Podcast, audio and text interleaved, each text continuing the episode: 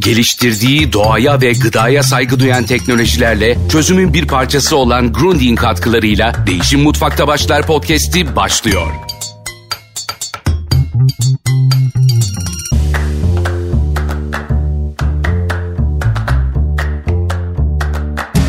Değişim Mutfakta Başlar serimize heyecanla devam ediyoruz. Değişim Mutfakta Başlar serimizde aslında bugüne kadar hep değişimin bireyde başladığını anlatmaya çalıştık. Bu bölümde de sadece köklü markalarını değil kendini de dönüştüren bir liderle buluşacağız. Ben de çok heyecanlıyım. Bugüne kadar Hakan Bey'le farklı röportajlar yaptım ama bu röportajın gerçekten de farklı olacağını düşünüyorum.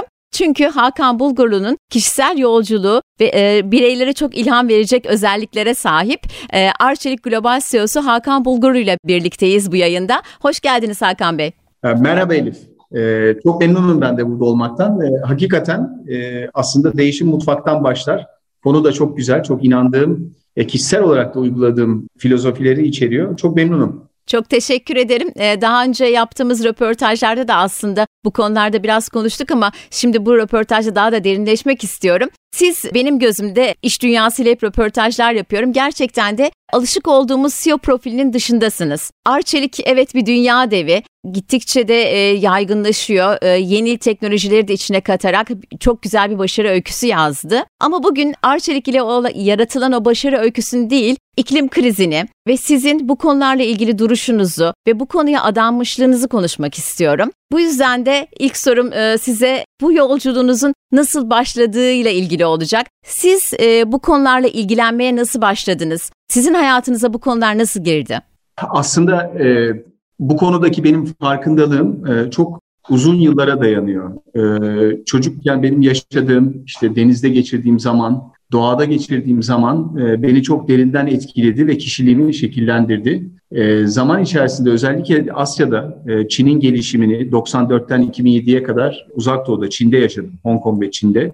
Oradaki değişim e, ve doğa üzerindeki yıkıcı etkisini ilk elden gözlemleme şansım oldu. Tabii diğer taraftan oralarda artan gelir seviyeleriyle beraber tüketim alışkanlıklarının değişmesi ve o tüketim alışkanlıklarının da doğa üzerinde, karbon salınımı üzerinde etkilerini yavaş yavaş öğrenmeye başladım. Ama aslında burada e, takip etmekle birlikte çok karışık bilgi var biliyorsun. Yani hem karşı olanlar var. O zamanlar Trump dönemiydi mesela son geçmişe bakarsak. Trump döneminde iklim krizinin ana sebebi aslında güneş lekeleridir gibi e, gerçek dışı söylemler de vardı. Kafa karışıklığı aslında vardı. Ama burada benim için dönüm noktası diyebileceğim bir yer. E, yıllar içerisinde hep e, benim hobilerim, e, ana hobim yelken yapmak ve yarışmak.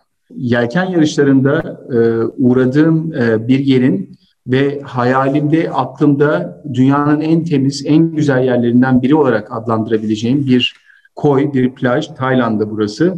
E, çocuklarımı götürüp göstermek istediğimde e, dizlerime kadar e, plastik e, dolmuştu ve çocuklara anlatamadım. E, kızım e, o zaman e, daha da küçüktü tabii, 4 yaşında, 3 yaşında bana dönüp neden diye sorduğunda cevap verememiştim. O beni çok derinden etkiledi. E, Arçelik gibi büyük bir platformun e, CEO'su olarak da derinden sorumluluk hissettim ve aslında burada dönüşümün benden başlaması gerektiğini çok net anladım. Çünkü bir platforma, büyük bir insan ve ekibe, ekip topluluğuna liderlik edebilmek ancak kendiniz değişirseniz ve söylediklerinizi uygularsanız mümkün. Burada kredibilite her şeyden daha önemli. Ondan sonra da e, hayatımdaki başarıyı, legacy'yi hep ben iklim ve doğa ve e, içinde yaşadığımız tek evimiz olan dünya için yaptıklarımla ölçmeye başladım.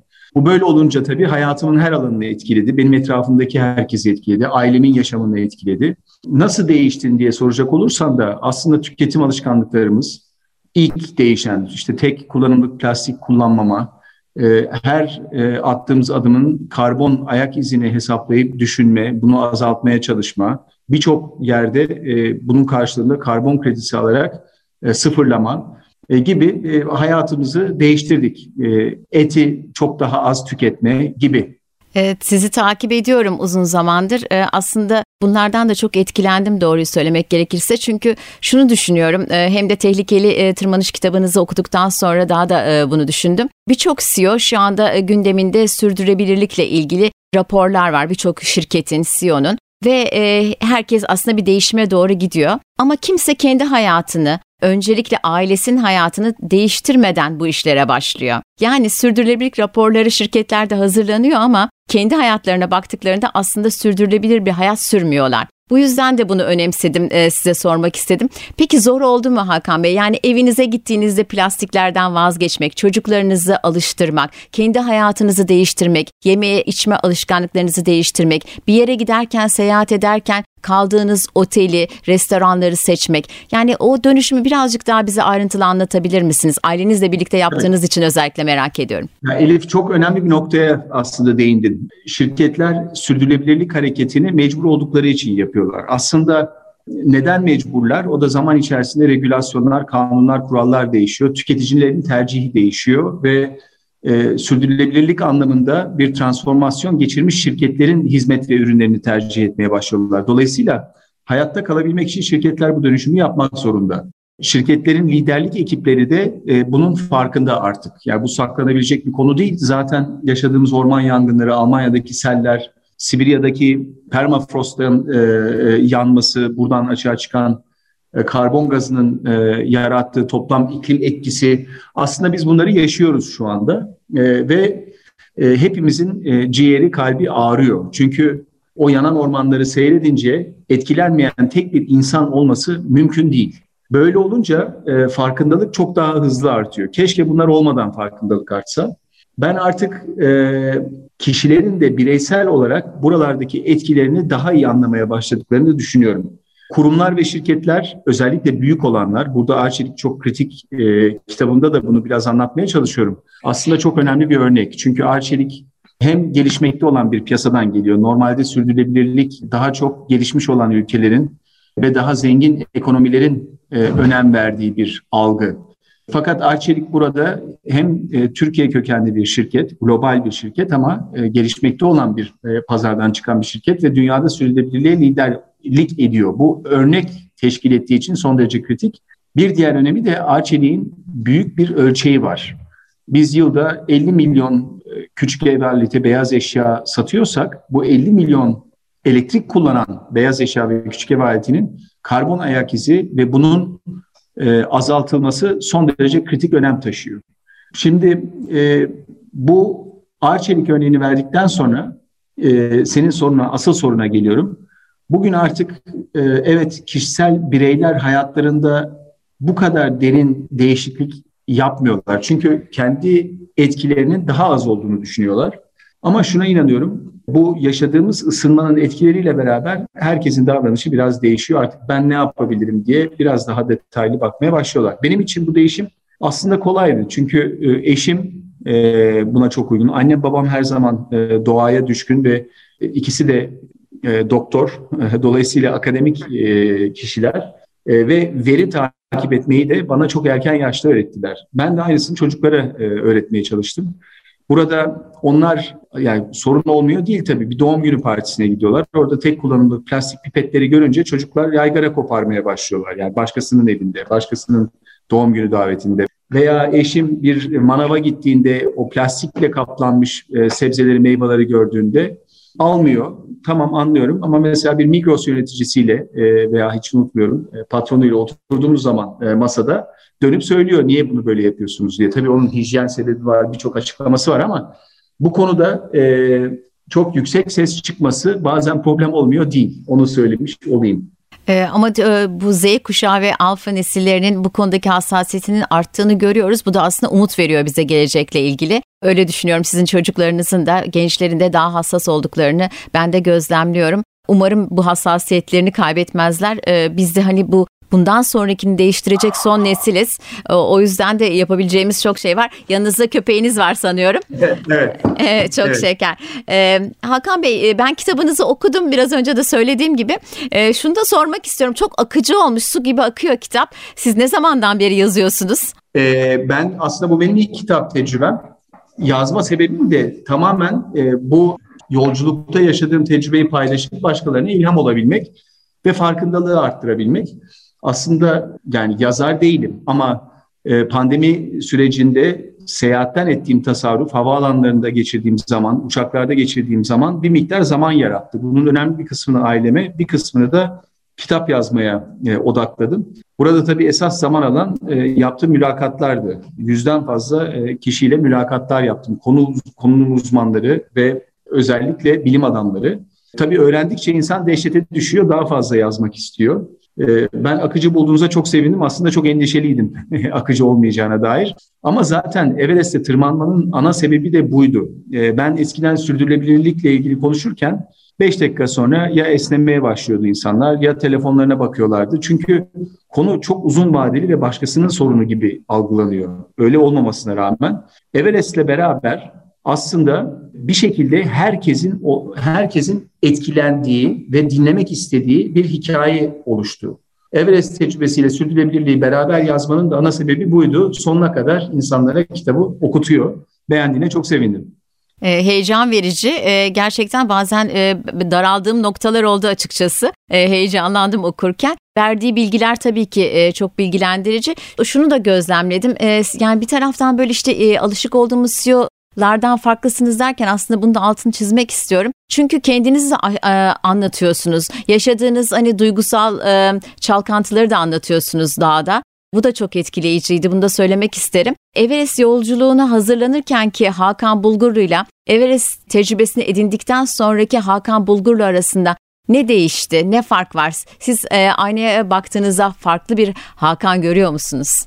Ayna biliyorsun son derece güçlü bir söylem. Çünkü e, yalan söylemez ve kendimle dürüst olduğum zaman şunu çok net görüyorum. E, Everest'e gitmeden evvel kendine biraz fazla güvenen, egosu biraz fazla yüksek, her konuyu alt edebileceğini zanneden bir yöneticiyken oradan döndüğümde aslında çok daha ayakları yere basan ve işte hayatta kaldığıma şükreden, hayatımın bundan sonraki zamanını da önemli olan konulara adamaya kendine söz vermiş bir baba, bir yönetici vardı. E, dolayısıyla fark çok büyük. E, bunun da sebebi şu aslında, yani dürüst olduğum zaman kendimle, e, geçmişte alt etmeye çalıştığım, sistematik yaklaştığım, öğrendiğim her konuda e, başarılı olabildiğimi gördüğüm için bu konuyu da öyle değerlendirdim. Ama aslında Everest gibi bir dağa çıkmak son derece riskli ve tamamen dağın çıkmanıza izin vermesiyle mümkün. Burada kontrolünüz dışınızda o kadar çok konu var ki Hepsinin rast gitmesi lazım. Bu biraz hayatta da böyle. Onu anladım. Bir de e, aslında önem verdiğim şeylerin ne kadar önemsiz olduğunu e, algılayınca da insanın odağı ister istemez değişiyor. Dolayısıyla evet tamamen dağa çıkmaya karar veren, o süreci yaşayan ve hatta çıkan Hakan Bulgurlu'yla geri dönen Hakan Bulgurlu birbirinden tamamen farklı iki kişi. Bu sizin e, yönetiminize nasıl yansıyor peki? Hani döndünüz, evet iş hayatına başladınız. Bir taraftan da çok rekabetçi bir ortam var. Diğer taraftan da markayı geleceğe hazırlıyorsunuz. Neleri değiştirdi? Ben e, sürdürülebilirliğin bir iş modeli olduğuna zaten kalpten inanıyorum. Ama e, doğanın karşısında insanoğlunun ne kadar çaresiz ve aciz olduğunu ben aslında tam anlamıyla dağda anladım. Onun için döndükten sonra da e, Arçelik'in sürdürülebilirlik misyonu, liderliği, ni pekiştirmek için çalışmayı e, devam ettiriyorum aslında. Bu sürdürülebilirlik alanında global liderlik Arçelik'e rekabet gücü katıyor ve inanıyorum ki ileride e, bizim büyümemizin de en önemli, en güçlü etkenlerinden birisi bu alandaki liderliğimiz olacak. Çünkü tüketiciler artık bu alanda dönüşmüş şirketlerin hizmet ve ürünlerine daha fazla para vermeye hazırlar. Bu konuda e, birçok çalışma var, paylaşabilirim sonra. Buradaki liderliğimiz bizim için e, rekabete göre ayrışma alanı. Onun için aslında e, hem kendi inancım ve kendim için koyduğum hedef ve öncelikler şirketin hedef ve öncelikleriyle hedef ve öncelikleriyle üst üste örtüştüğü için burada bir başarı ortaya çıkıyor. Ben Bugün e, kendimi ağaççiliğin büyümesine ve sürdürülebilirlik alanındaki liderliğini korumasına adamış durumdayım. Gayet tabii ki günlük işlerim e, devam ediyorum. Yani bu sonuçta bir şirket, 45 bin e, yakın çalışanımız var ve 28 ülkede, 9 ülkede 28 fabrikamız var. Yani dolayısıyla tam anlamıyla artık global bir şirketiz. Bu büyüklüğü yönetebilmenin birçok zorluğu var. Ama en önemli kazanım Arçelik'in herhangi bir yerinde Pakistan'dan Güney Afrika'ya kadar gidin sorun Arçelik'te çalışmanın ana sebebi bizim dünya ve doğa için yaptıklarımız, iklim kriziyle mücadele etmek için attığımız adımlar. E, bu da bana gurur veriyor. Yani bugün Arçelik belki de e, yani Türkiye örneğini verelim. E, çalışmak için gençlerin özellikle Z kuşağının birinci tercihi oldu. Bunun da ana sebebi bu sürdürülebilirlik başarılarımız. Bir liderlik ekibinin görevi nedir? Şirketin sürdürülebilirliğini sağlamak tüm paydaşları için. Biz hem müşterimiz, hem dünya, hem hissedarlarımız, hem de çalışanlarımız için e, bunu yapmaya çalışıyoruz. Burada da başarılı olduğumuzu e, söyleyebilirim. Bu zaten e, beni en fazla gururlandıran e, başarı da bu. E, şimdi zaten son dönemlerde yapılan araştırmalarda özellikle gençlerle ilgili görüyoruz çalışacakları şirketleri e, gençler seçerken bu özelliklere çok dikkat ediyorlar. E, toplumsal fayda yaratıyor mu? Gerçekten çevresine nasıl davranıyor? Üretimde e, ne durumda? Doğaya zarar veriyor mu? Bunlara bakıyor e, gençler. Bu artık herhalde önümüzdeki dönemde tüm şirketlerin de gündeminde olacak. Hatta şu anda olmadıysa o şirketler çok geç kalmış diyebilirim. Öyle düşünüyorum. Sizin e, kitaba döneceğim biraz. Kitapta e, biraz önce de siz ifade ettiniz. Bilim insanlarıyla sohbet etmişsiniz. E, çok e, gerçekten çok çarpıcı veriler var. E, çok şey öğrendiğimi ifade etmek isterim. Ve e, şunu sormak istiyorum. Evet e, siz global bir şirket olarak öncülük ediyorsunuz. E, hem çalışanlarınızla hem de üretim teknolojilerinizle büyük bir değişimin içindesiniz.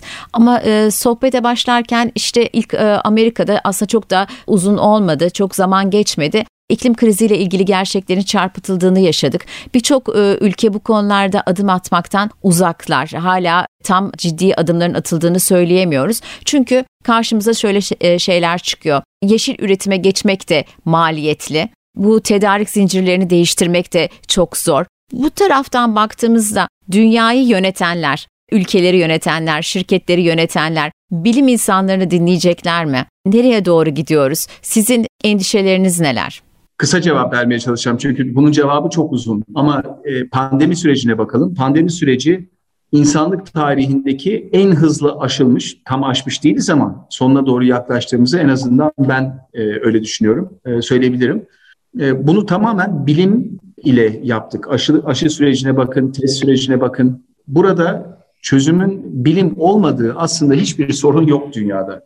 Bilime inanmak mecburiyetindeyiz. E, iklim krizi de böyle çözülecek. Çünkü teknoloji olmadan bizim sadece karbon salınımını azaltmakla e, veya tüketim alışkanlıklarını değiştirmekle gıda veya e, satın aldığımız işte her türlü tüketim alışkanlığı e, yetmeyecek. Bizim mutlaka teknolojik çözümlere ihtiyacımız var ve burada da bilimin liderliğini kabul etmek zorundayız. Ama e, zaman içerisinde şirketlerin e, başarılarının ve sürdürülebilirlik eforlarının ölçüldüğü, derecelendirildiği ve yatırımcıların buna karar ver, buna göre karar verdikleri bir ortamda ben sermayenin de çok kıymetli sermayenin de e, bu yöne akacağını, aktığını e, gözlemliyorum. Dolayısıyla aslında şu anda e, iklim kriziyle mücadele için e, kullanılabilecek sermaye oranında çok önemli artışlar var.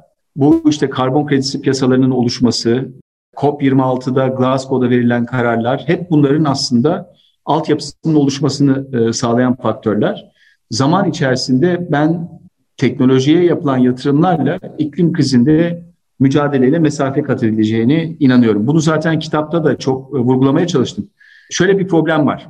O kadar büyük bir e, krizle karşı karşıyayız ki bu insanlık için varoluş krizi. Bunu böyle anlattığınız zaman hatta babamın bir reaksiyonu vardı hiç unutmayacağım. Kitabın posterini belki görmüşsündür.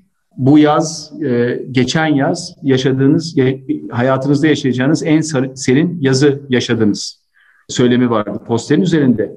Şimdi bu çok negatif e, ve bir e, insanlarda hakikaten şok etkisi yaratıyor ama bu gerçek. E, şimdi gerçeği paylaştığınız zaman insanları korkutmak e, aslında neticeye daha fazla yaklaştırmıyor. Belki bir miktar farkındalığı arttırıyor ama mutlaka çözümden de bahsetmek lazım. Mutlaka umuttan da bahsetmek lazım. Kitapta bunu yapmaya çalıştım. E, bence çok güzel ifade etmişsiniz. Bir de aslında hani en başa dönersek kendinizi değiştirmeye başladığınızda bu değişimin çevrenize de yarattığı etkiyi görüyorsunuz. Oradan başlamak gerekiyor. Başta da söylediniz hiçbir şey yani ben bir şey değiştirsem ne değişecek düşüncesinden çıkmak gerekiyor. Daha sonra daha belki o halkalara büyüdükçe bu değişimin yarattığı etkileri hep birlikte göreceğiz. Ama e, hiç görme, görmezden gelmek herhalde en kötüsü. Bundan çıkılması için de sizin yazdıklarınızın çok değerli olduğunu düşünüyorum. Önderliğinizin çok değerli olduğunu düşünüyorum ve bütün bu bilgileri paylaşmanın sürekli toplantılara gittiğinizi, seminerlere katıldığınızı da biliyorum. Dünyanın gündeminde de bu konular var. Son neler konuşuluyor Hakan Bey? Yani neyin peşinde şu anda dünya? En son katıldığınız seminerlerde sizi neler etkiledi? E, bunu düşünmemiştik dediğiniz noktalar var mı? E, bizi biraz güncelleyebilir misiniz son e, gelişmelerle ilgili? Şimdi e, öncelikle herkes artık söz vermek konusunda e, ortak noktaya gelmiş durumda. Kurumlar, şirketler, hükümetler özellikle karbon salınımındaki e, verilen hedefler ve buradaki azaltımlarla ilgili verdikleri sözler aslında olmamız gereken yerle ilgili herkesin farkındalığının arttığını gösteriyor. Fakat bu sözlerin hayata geçirilmesi e, kritik önem taşıyor. Buradaki gecikme, her yıllık gecikme aslında problemi katlayarak büyütüyor. Onun için e, aslında artık aksiyonların, alınan aksiyonların takibi cezalandırılması, işte karbon pazarlarının oluşulma, oluşturulması ve buralarda e, karbon yutak alanlarına yapılan yatırımlarının hızlandırılması e, son derece kritik bir öneme sahip. 2020'de ekonomi biraz yavaşladı biliyorsunuz e, Covid dolayısıyla ve karbon salınımı bir miktar geri gitti. Hatta bu bizim insanlık tarihindeki ilk bu kadar önemli geri gidişti. Fakat e, ekonominin toparlanmasıyla beraber 2021 yılında e, 2019'u da geçerek e, art, artışını sürdürdü. E, bugün geldiğimiz noktada e, artan e, enflasyon, artan enflasyonun aslında ana sebeplerinden biri talepteki e, aşırı artış.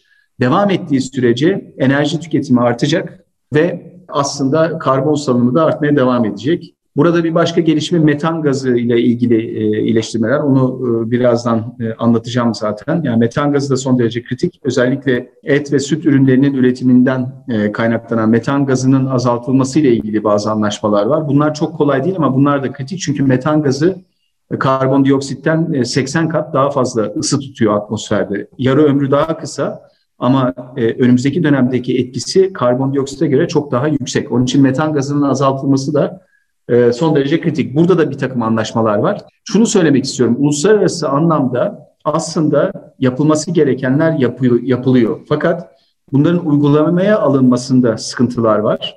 E, ek bazı maliyetler ve bunların finansmanı söz konusu. Örneğin kömürden dönüşüm çok hızlanması gereken bir konu.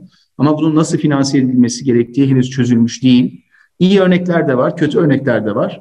E, bugün artan enerji ihtiyacı ve maliyeti dolayısıyla tekrar hayata geçirilen kömür santralleri söz konusu kapatılmaları gerekirken Maalesef. onun için aslında çok karışık bir dönemden geçiyoruz. Çok konu var gerçekten de sizle konuşacak ama biraz önce söylediğiniz e, metan gazı ile ilgili e, sözlerden sonra şunu da sormak istedim. Yine biraz sizin de hayatınıza döneceğim. Siz özellikle çok dikkat ettiğiniz için de biliyorum. Hani bireylerin beslenme tercihlerinin de e, büyük bir rolü olacak bundan sonrası için. Vegan beslenme de birçok kişinin hayatına girdi. Vegan beslenmenin sizce nasıl bir dönüştürücü etkisi olabilir? Günlük hayatımızda yaptığımız vegan olmasak da değişimler bir yarar sağlar mı? Valla Arnold Schwarzenegger'in içinde olduğu bir film vardı. Şimdi adını unuttum Netflix'te. Ee, aslında insan vücudunun yüksek performans göstermek için ihtiyacı e, olan proteini e, sebzelerden gayet rahat te- temin edebileceği ve hatta çok daha sağlıklı yaşayabileceğini anlatıyor film. Ben e, buna çok net inanıyorum bu arada. Ee, yani et e, ve süt ürünleri tüketmeyin diyemiyorum. Çünkü bunların kültürel e, alışkanlıkları var ama mutlaka çok azaltmak lazım. Bakın bir kilo e, et için 15 bin litre su harcanıyor. Bir kilo tavuk eti için 4300 litre su harcanıyor. Dünyada muazzam bir su kıtlığı var. Küresel ısınmayla beraber, eriyen buzullarla beraber e, hem su azalıyor dünyanın birçok bölgesinde ve haritalara bakarsanız zaten Türkiye'de bu bölgelerden bir tanesi bu arada. Onu da söyleyeyim. Yani gelecek dönemde Suriye Savaşı'nın ana sebebi su. Türkiye'de de benzer su kıtlığı yaşayacağız, kuraklıklar yaşayacağız ne yazık ki. Onun için bu suyu nasıl harcadığımız son derece kritik. Yani bizim mutlaka sanayi süreçlerinde kullandığımız suyu geri dönüştürebilmemiz lazım filtreleyip. Yani kapalı devre e, sistemlerde suyu kullanmamız lazım. Fakat bu gıda endüstrisinde mümkün değil. E, yani hem metan gazı e, salıyor gıda endüstrisi çok yüksek miktarda hem de su tüketiyor. Dolayısıyla aslında yarattığı problem çok büyük. Bir de üstüne üstlük biz bu gıdanın da e, çok ciddi bir kısmını israf ediyoruz, çöpe atıyoruz. Yani dolayısıyla gıda tarafında yapılabilecek çok iş var. Ben işte Instagram hesabımda haftada bir pazartesileri et yemeyelim diye bir kampanya başlattım. Bu benim başlattığım bir kampanya değil bu arada. Bütün dünyada böyle. Şimdi bütün Ocak ayında et ve süt ürünleri tüketmeyelim diye e, yeni e, bir oluşum var. O da çok hızlı artıyor. Açıkçası ben et yemeyi seviyorum ama et yemeyi iyice azalttım. Yani haftada bir belki e, ailece e, et yiyoruz. Çocuklar da dahil bu arada aslında buna doğru gidildiğini e, ben de görüyorum. Çok fazla e, kampanyalar var. Bu konularda e, liderlik edenler var. Bir değişim başlıyor. Ama tabii ki sürecin çok daha hızlı geliştiğini de görüyoruz. O sizin afişinizde olduğu gibi yaşadığımız en serin yazı geçtiğimiz yaz yaşamış olabiliriz. Bu bilinçle attığımız her adıma dikkat etmemiz gereken bir dönemdeyiz aslında. Evet, çok kolay bir dönüşüm değil. Tabii. bu, e, yeri gelmişken yani bu et ve tavuk üreticileri bana kızacaklar ama yani bugün tükettiğimiz et ve tavuğun kalitesi zaten yani insan sağlığına uygun değil. Yani içindeki hormonlardan, antibiyotiklerden başlayıp e, o, hayvanların yediği gıdaları analiz ederseniz, o gıdaların içindeki tutkalları, kimyasalları analiz ederseniz zaten e, tüketime uygun değil. Bırakın e, besinsel değerini, yani onları tüketerek kendimize, e, yani sanayi ölçeğinde yetiştirilmiş olanlardan bahsediyorum, kendimize zarar veriyoruz. Sanayi ölçünde, ölçeğinde yetiştirilmiş meyve ve sebzede ise temiz e, yetiştirildiği sürece aynı problem aynı ölçüde yok. Orada da tabii problemler var ama aynı ölçüde değil. Dolayısıyla tüketirken kendimize daha az zarar veriyoruz. Bir de o tarafı var. Evet maalesef e, aslında işte e, toprak kirlendiği için dönüyoruz yine aynı yere. Hayatımızı e, bundan sonrasını daha iyi geçirebilmek için tümden bir dönüşme gitmemiz gerekiyor. Bu da çok kolay olmayacak ama bu adımları destekleyenlere e, böyle yer vermek ve onları dinlemek de inanın e, hepimiz için çok öğretici ve ufuk açıcı. Bu çalışmalarınızı çok takdir ediyorum. Çok teşekkür ederim katıldığınız için. Önümüzdeki dönemde yapacağınız çalışmaları merakla bekliyorum çünkü öncülük ediyorsunuz. Zaman ayırdığınız için çok teşekkürler e, Değişim Mutfak'ta Başlar serisine. E, biz bu Değişim Mutfak'ta Başlar serisinde fonksiyonel tıptan da bahsettik. Gıda atıklarından da siz hep bütün söyleminizde aslında bu konulara da ufak ufak de, e, değindiniz. Çok teşekkür ediyorum e, Hakan Bey katıldığınız için yayına. Önce bana Hakan de lütfen Elif. E, ben e, ben memnunum. Yani bu her platformda anlatmaya çalışıyorum. Biz tabii e, Ağaççelik içerisinde de burada markalar arasında bir görev dağılımı da yapıyoruz. Örneğin Grundig tarafında gıda israfıyla mücadele ediyoruz. Çünkü tek başına Arçelik sürdürülebilirlik alanında iklim konusunda lider, yani iklim kriziyle mücadele konusunda, karbon salınımında karbon nötr, e işte 2050'ye kadar sıfıra indirme sözü vermiş bir şirket demek yeterli değil. Bizim tüketicilere de bu farkı anlatabilmemiz lazım ve farklı farklı konulara odaklanmak mecburiyetindeyiz. İşte israf en önemli konulardan bir tanesi. Enerji verimliliği e, bence her şeyden daha önemli. İşte enerji verimliliğinde en az enerji ve suyu tüketen ürünleri üretmek bizim sorumluluğumuz. Bunu da neden önemli? Çünkü tüketiciye verdiğiniz zaman buzdolabı veya çamaşır makinesine 10 yıl boyunca tüketicinin evinde enerji ve su tüketiyor. Aslında o tüketicinin karbon ayak izi. İşte bu kapsam 3 dediğimiz. Tabii. Diğer taraftan e, gıda israfı korkunç bir konu. Yani metan gazını konuştuk, su israfını konuştuk, kullanımını. Gıdanın üçte birini israf ediyoruz. Onun için örneğin Grundig markasıyla ee, biz e, Massimo Bottura ile burada işbirliği yapıyoruz. Mutlaka bilirsiniz. Dünyanın Tabii tabii evet. evet. Türkiye'ye de gelmişti bir ara aslında. Ee, geldi, evet. Restoran açmıştı evet. evet geldi. O, o yani muazzam bir insan aynı zamanda. Onun Respect Food diye bir e, işte onunla yaptığımız bir kampanya var. Türkiye'de Mehmet Gürs var. Bence son tabii. derece önemli bir kişilik. Bu konuda işte Ruhun Doysun e, adıyla bence önemli bir çalışma yapıyoruz ve tüketicilere bunun önemini hissettiriyoruz. Yani respect food, gıdaya saygı son derece kritik. Burada işbirliklerine de Grundig'le devam edeceğiz. Ee, bana anlatma fırsatı verdiğiniz için ben çok teşekkür ederim. Tekrar çok teşekkürler. Son bir soru aklıma geldi. Onu sorabilir miyim? Ee, e, kitapla da ilgili. E, şimdi hep şöyle söylerler. Bu dağa tırmananlarda dağ yeniden çağırır derler. Yeniden bir tırmanış olacak mı? Ve yeni bir kitap olacak mı? Bunu da sormak istedim son olarak. E, yeni bir kitap yani olacaktır. Burada kitabı yazma sebebim e, hala aynı, hiç değişmedi. Yani burada farkındalık yaratıp e, mümkün olduğu kadar çok kişiye, insana ulaşmak. E, ne yazık ki e, kitap kültürü Türkiye'de yavaş yavaş kayboluyor. Yani rakamlar yıllar içerisinde e, okur oranı ve okur başına okunan kitap oranı düşüyor.